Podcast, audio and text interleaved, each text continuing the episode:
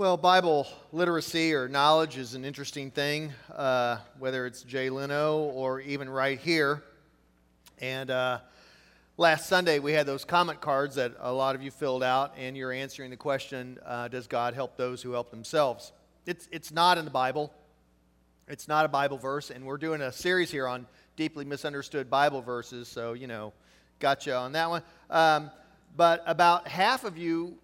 Um, act as though this verse is in the Bible, and we're going to dig into that a little bit eh, or a lot, and you're going to um, see how this whole thing kind of works out. All right?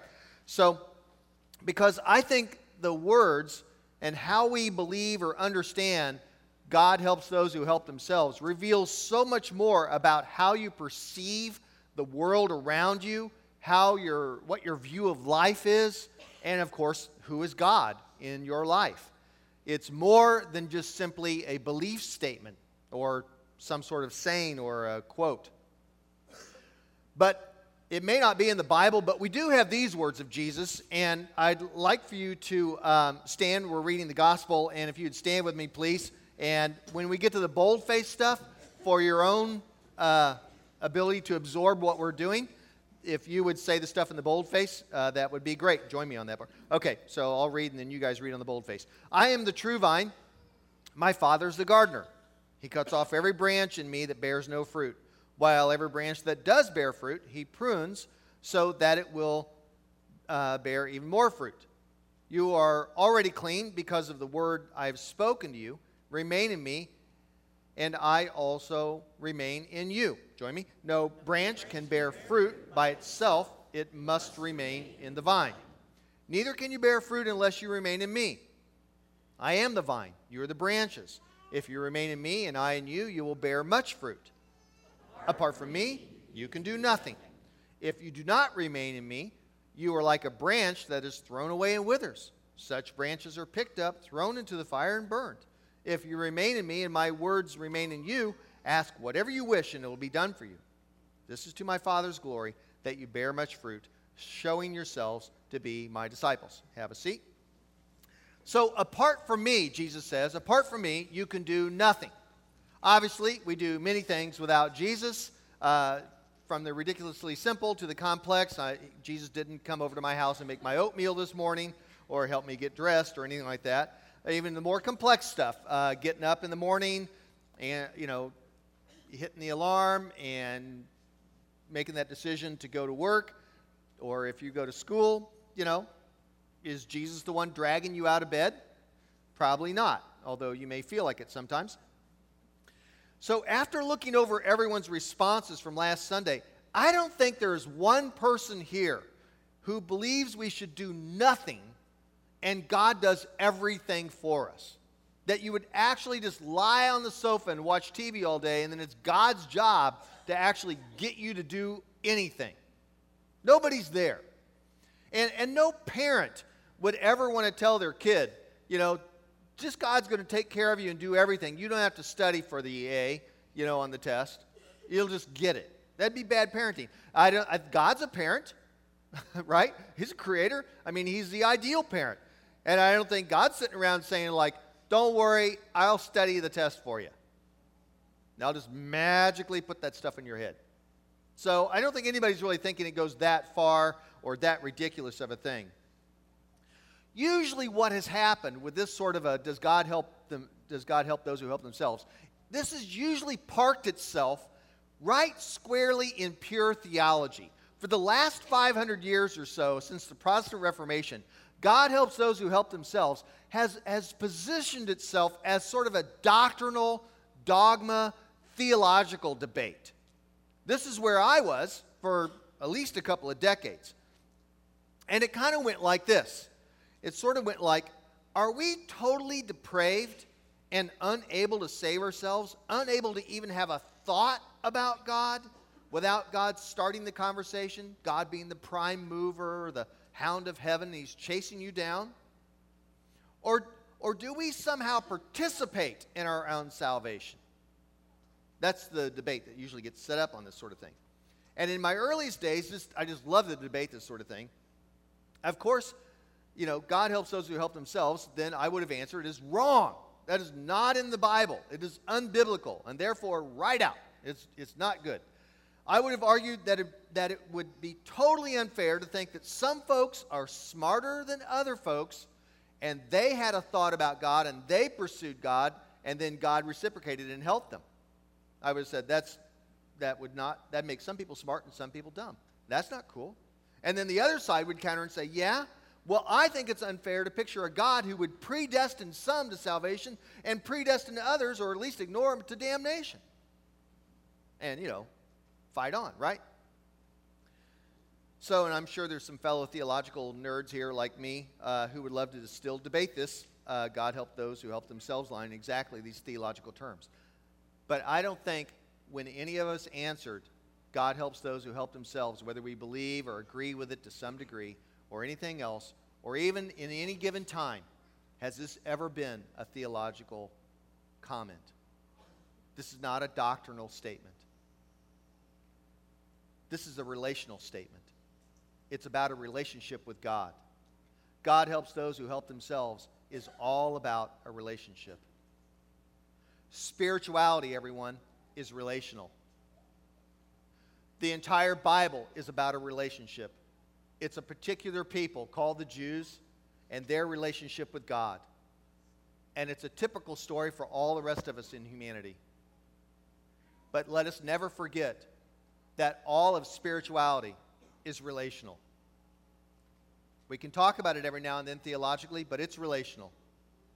If we couch the non biblical phrase, this non biblical phrase, in relational terms, terms, then Jesus' you can do nothing without me apart from me really should sound something more like, as we translate it into, apart from me, you should do nothing. Why would you want to do anything without me? You won't bear any lasting fruit. Your life will be barren. This isn't a condemnation. This is just a statement of the result of doing things without Him. You're cut off. You might as well just pick up all the branches and throw it on the fire. No taste, no light, just existing, just an animal. Getting up in the morning, going through your drill, and going to bed at night, and doing it again the next day. To be apart from Jesus is to be dead. It's like being a zombie. You're, you're, you're not really alive and you're not really dead. You're just existing. You ever feel like a zombie? I'm convinced the church's number one job is to teach you to pray. That's our job.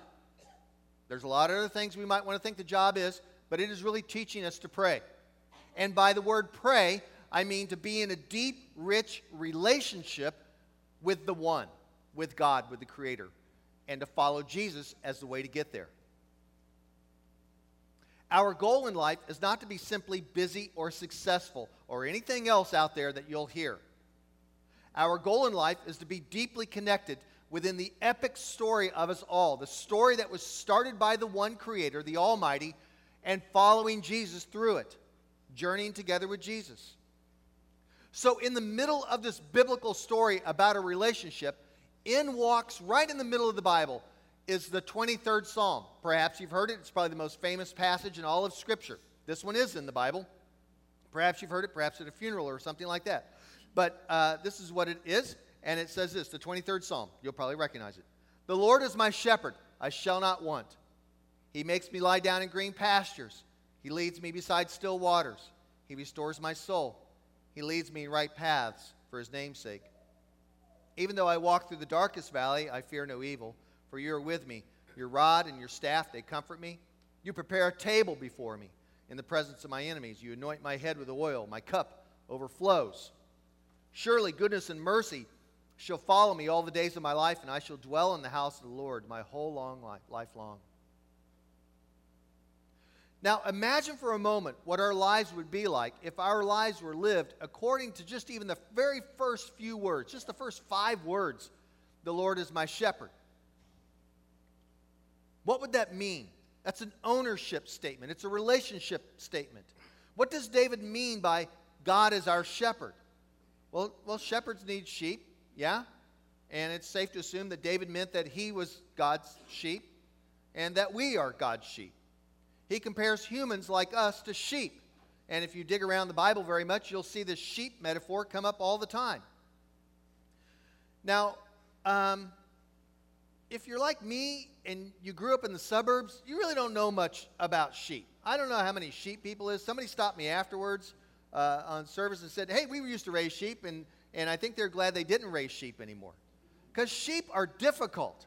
Sheep are, are we just don't know much about sheep, but we know a lot about cows because we drive down country highways and we see cows, and cows just look, they just look really independent. They don't need anybody or anything. We know a lot about cows, very little about sheep. And we see ourselves as these cows in the world, like we're self made, independent. You know, uh, we just eat grass until it's hamburger time, and then that's good. And that's what we do. We can make it through the night, we can make it through the storm. We can do it, and with God's help, we'll make it. But we really don't know what God's help looks like, so we just kind of go on with our cow life. So, I mean, do you see yourself like as a cow? Like, okay, well, let me get you to the sheep part, and then you'll figure out if you're a cow or a sheep. Um, Phillip Keller is a real life shepherd by trade, and a few years ago, Phillip Keller wrote a book to tell us what it is like to live day and night with sheep, being a real shepherd. Keller, he owned his sheep, and that's an important thing you first have to understand about being a shepherd is whether you're an owner or you're a hired hand. He saved up his money and he bought each one of his sheep, all 30 of them, he bought himself. As the sheep's owner, he said healthy sheep require four things to be healthy. Now, this is talking about us, so you might want to translate here a little bit. The first thing sheep need in order to be healthy is that they have to be free from fear. Free from fear. Second, they have to be free from friction with other sheep. They must not be fearful of other sheep. And you're like, I didn't know other sheep feared other sheep. Well, they do. Third, just like humans. Third, healthy sheep need to be free from parasites and disease. And, and fourth, they must, healthy sheep um, have to be free from hunger.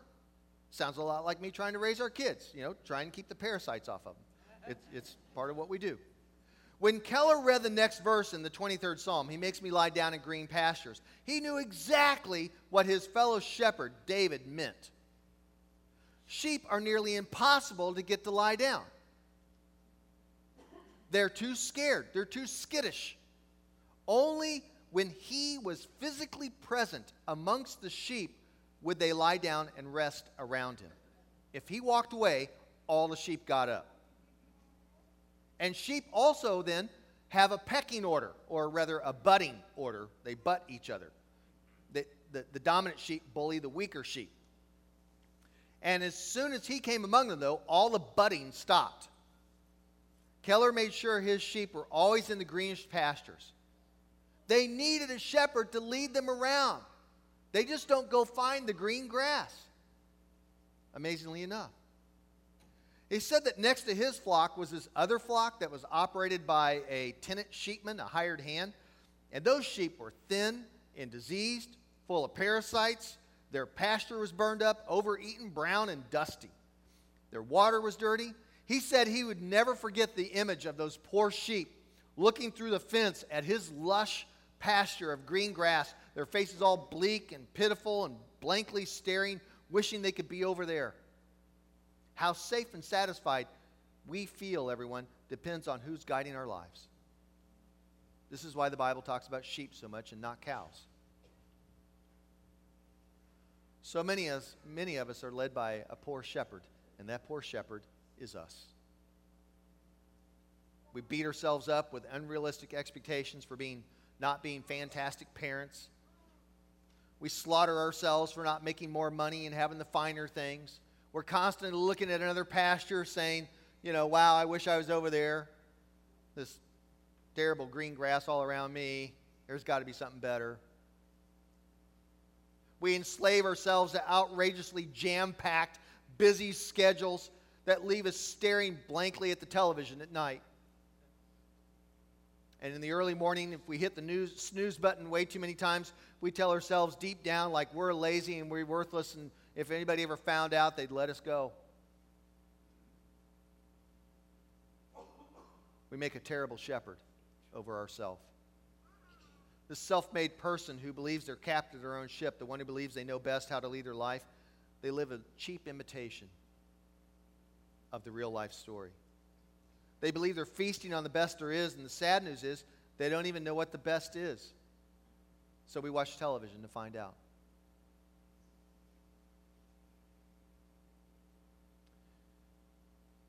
But they don't know when to quit, and they don't know how to stop, and they don't have any alternatives, so they just keep on being their own shepherd. They want to be a cow, but they're not. Consider then for a moment Jesus Christ as our shepherd. There's none better, you know. He is the one person who changed the world the most. And he did it in the most alternative way. He selflessly gave himself to others. Never was there a more balanced leader. Not an ego trip, nothing like that. His heart broke for the downtrodden and the sick and the lame and the empty souls, but he was stern as steel when it came to phonies and fakes. He called it the way he saw it, always defending somebody. He was righteous, he was consistent. He didn't seek power or position. He hung out with fishermen and prostitutes, the diseased outcasts and foreigners. He set people free from their mistakes and their pasts was erased. He understood what it meant to forgive people and for people to forgive themselves. He never abandoned his flock. And in the ultimate of God's plan, he died for his very own, his own sheep. There is no better shepherd than Jesus. He is the model human being. He knows each one of us in this room by name, and He calls you. And He's calling to you and me, and He's saying to each of us, I know your heartaches, I know your concerns, I know your needs, I have watched you, I have studied you, I know you better than you know yourself. You are mine. I bought you with a price, I bought you with my own blood. I sacrificed for you. I took away your sin. I made you clean. Do you know my voice? You belong to me.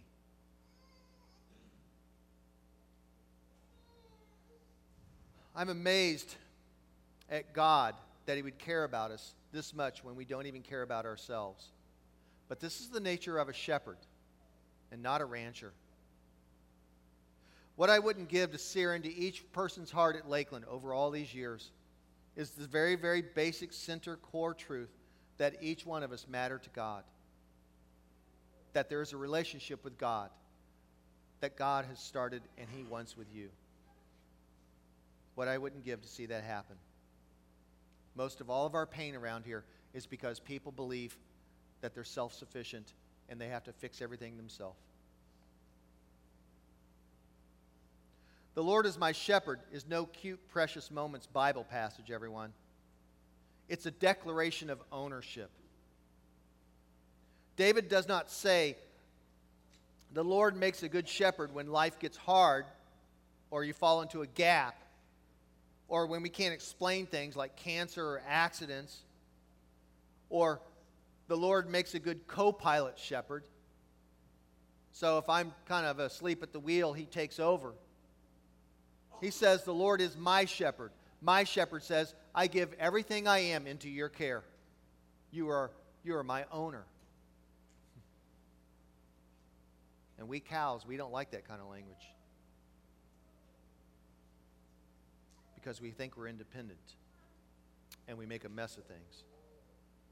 I believe the words God helps those who help themselves are suspect because we can easily slip into thinking into this cow mentality that we don't need a shepherd. We just want a rancher God. We want a rancher God who shows up every few days, gives us a shot of vitamins in the rump, and kicks us back out in the pasture. Says, There, I'll harvest you when I get around to it. No relationship, just commodity. And that's a terrible way to think about God. So if you're still not convinced about whether or not, you know, you'd make a poor shepherd of yourself, then take this little test, these tests designed by pastor and author John Ortberg years ago. He says this Take this test. When you're approaching a stop traffic signal light in your car, and there are two lanes, there are two lanes, one is shorter than the other do you try and estimate and guess which one is going to get through the light faster? Do you do this sort of calculation in your head? Like, okay, no? Well, here's another one. How about this little test? When you're at the grocery store, or like yesterday when I was at the movie theater, and I did this very thing, when you're at the grocery store choosing a checkout lane, do you find yourself counting how many people instantly are in each line, quickly assessing and counting, okay? And then you multiply that by the number of items they have in their hands or in what how many are in their basket. Even sometimes looking at the particular kinds of items, trying to decide if they'll have to get another checker here because that checker is not 18 and they're buying beer. So this is going to take even longer. And you're making these calculations, he says. And then, even after you've picked a lane at the grocery store, do you find yourself keeping track of imaginary yous in the other lines to see if they will arrive at the checkout counter before you do? And then you either succeed or fail. This entire exercise that we suburbanites are professionals at indicate how desperate we are. We are constantly in a hurry. Who is whipping and driving your life? If I rewrote the 23rd Psalm, here's what it would say Dan is my shepherd. I want it now. I missed the green stuff because I drove by too fast in the quiet waters. I'm splashing all around. With his rod and his staff, he just beats me and drives me on ruthlessly telling me go faster and further. You're not there yet. And here's the telling part of my 23rd Psalm. And you, you think, Shepherd Dan, you think that your sacrificial pace of life makes you more holy. And everyone loves you for it. So, what's your contentment level? What anxiety is whipping and driving you along? We get so used to it, we don't even know we live that way. We've got a hurried gun to our head. Are we going through life frustrated, judgmental, angry, quietly, even unconsciously judging everyone around us? They're too slow, they're too fast, they're too fat, they're too skinny.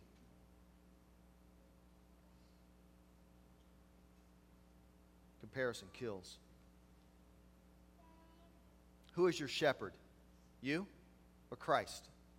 I'm afraid that the belief in the line, God helps those who help themselves, is just a prop, perhaps, for frenetic living, just being frantic.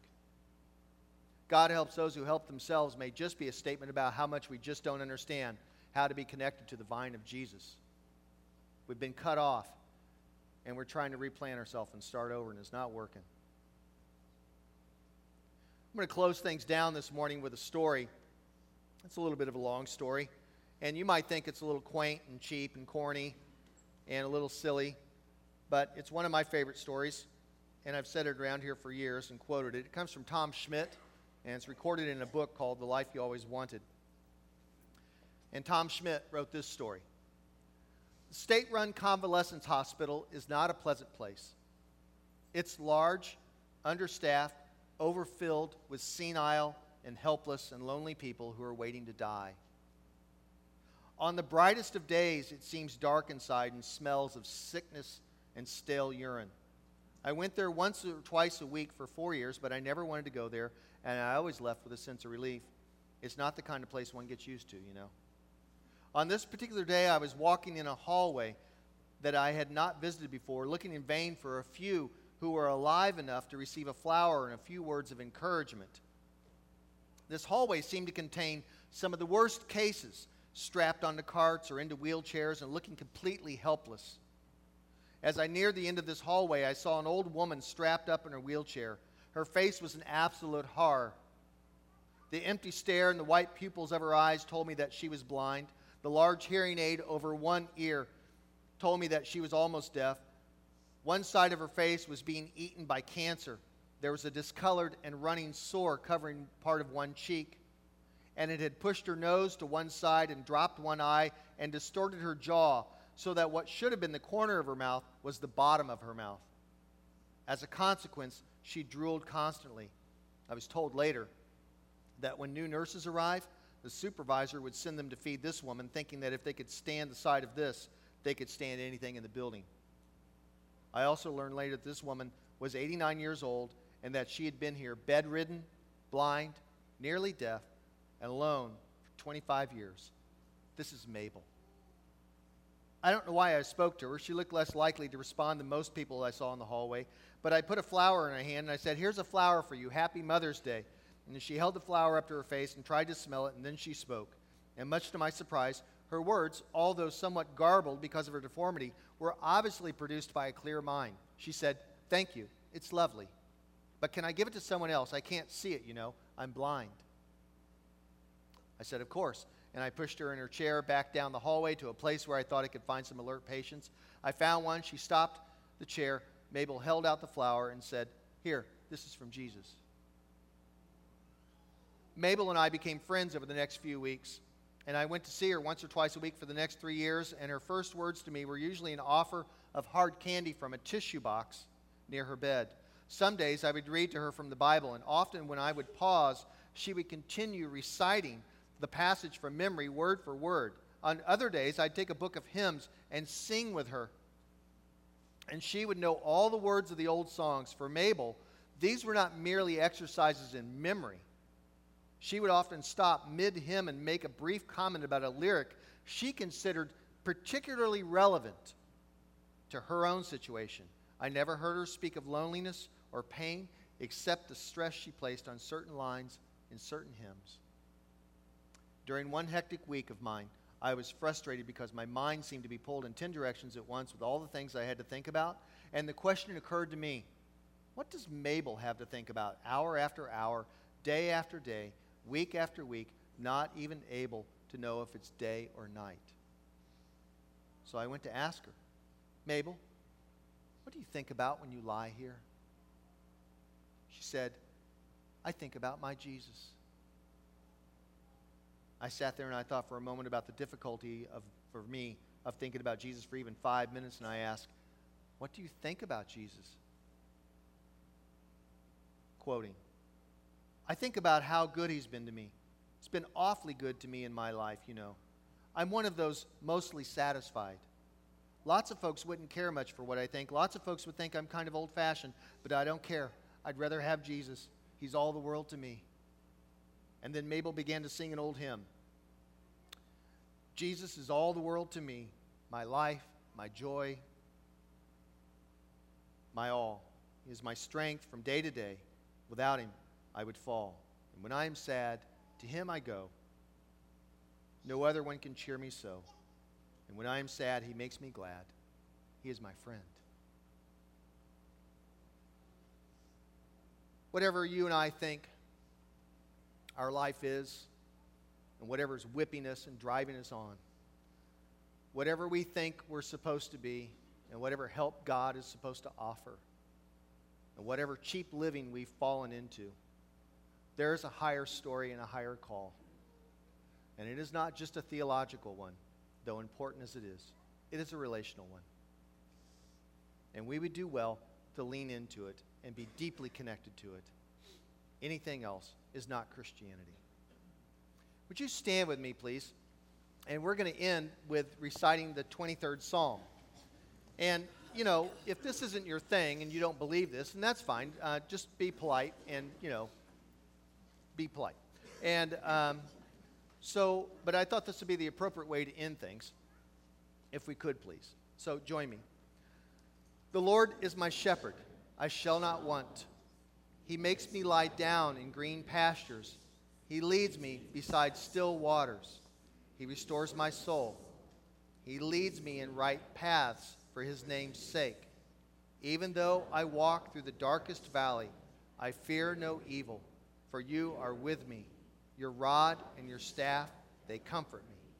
You prepare a table before me in the presence of my enemies. You anoint my head with oil. My cup overflows. Surely goodness and mercy shall follow me all the days of my life, and I shall dwell in the house of the Lord my whole life long. Amen? Go in peace.